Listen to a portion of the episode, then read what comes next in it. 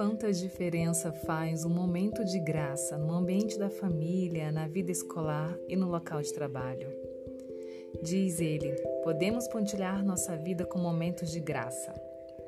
Graça na comunidade, na igreja, na família, na comunicação entre os pais e filhos, mostrando apoio nas horas difíceis. Podemos também marcar o ambiente de trabalho com atitudes que demonstram graça, eliminando o senso de competição e nos dispondo a ajudar.